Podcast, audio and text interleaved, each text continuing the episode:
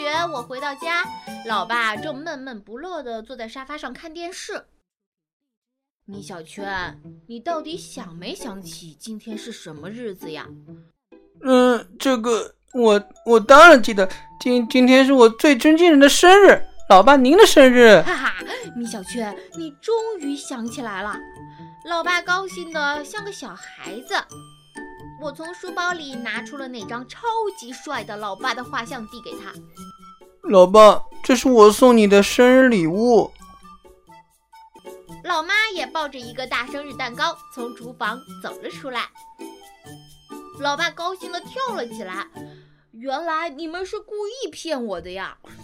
当然，老爸的生日我们怎么会忘记呢？老爸抱住我亲了一口。我们点起蜡烛，老爸许了一个心愿，然后一口气把蜡烛吹灭了。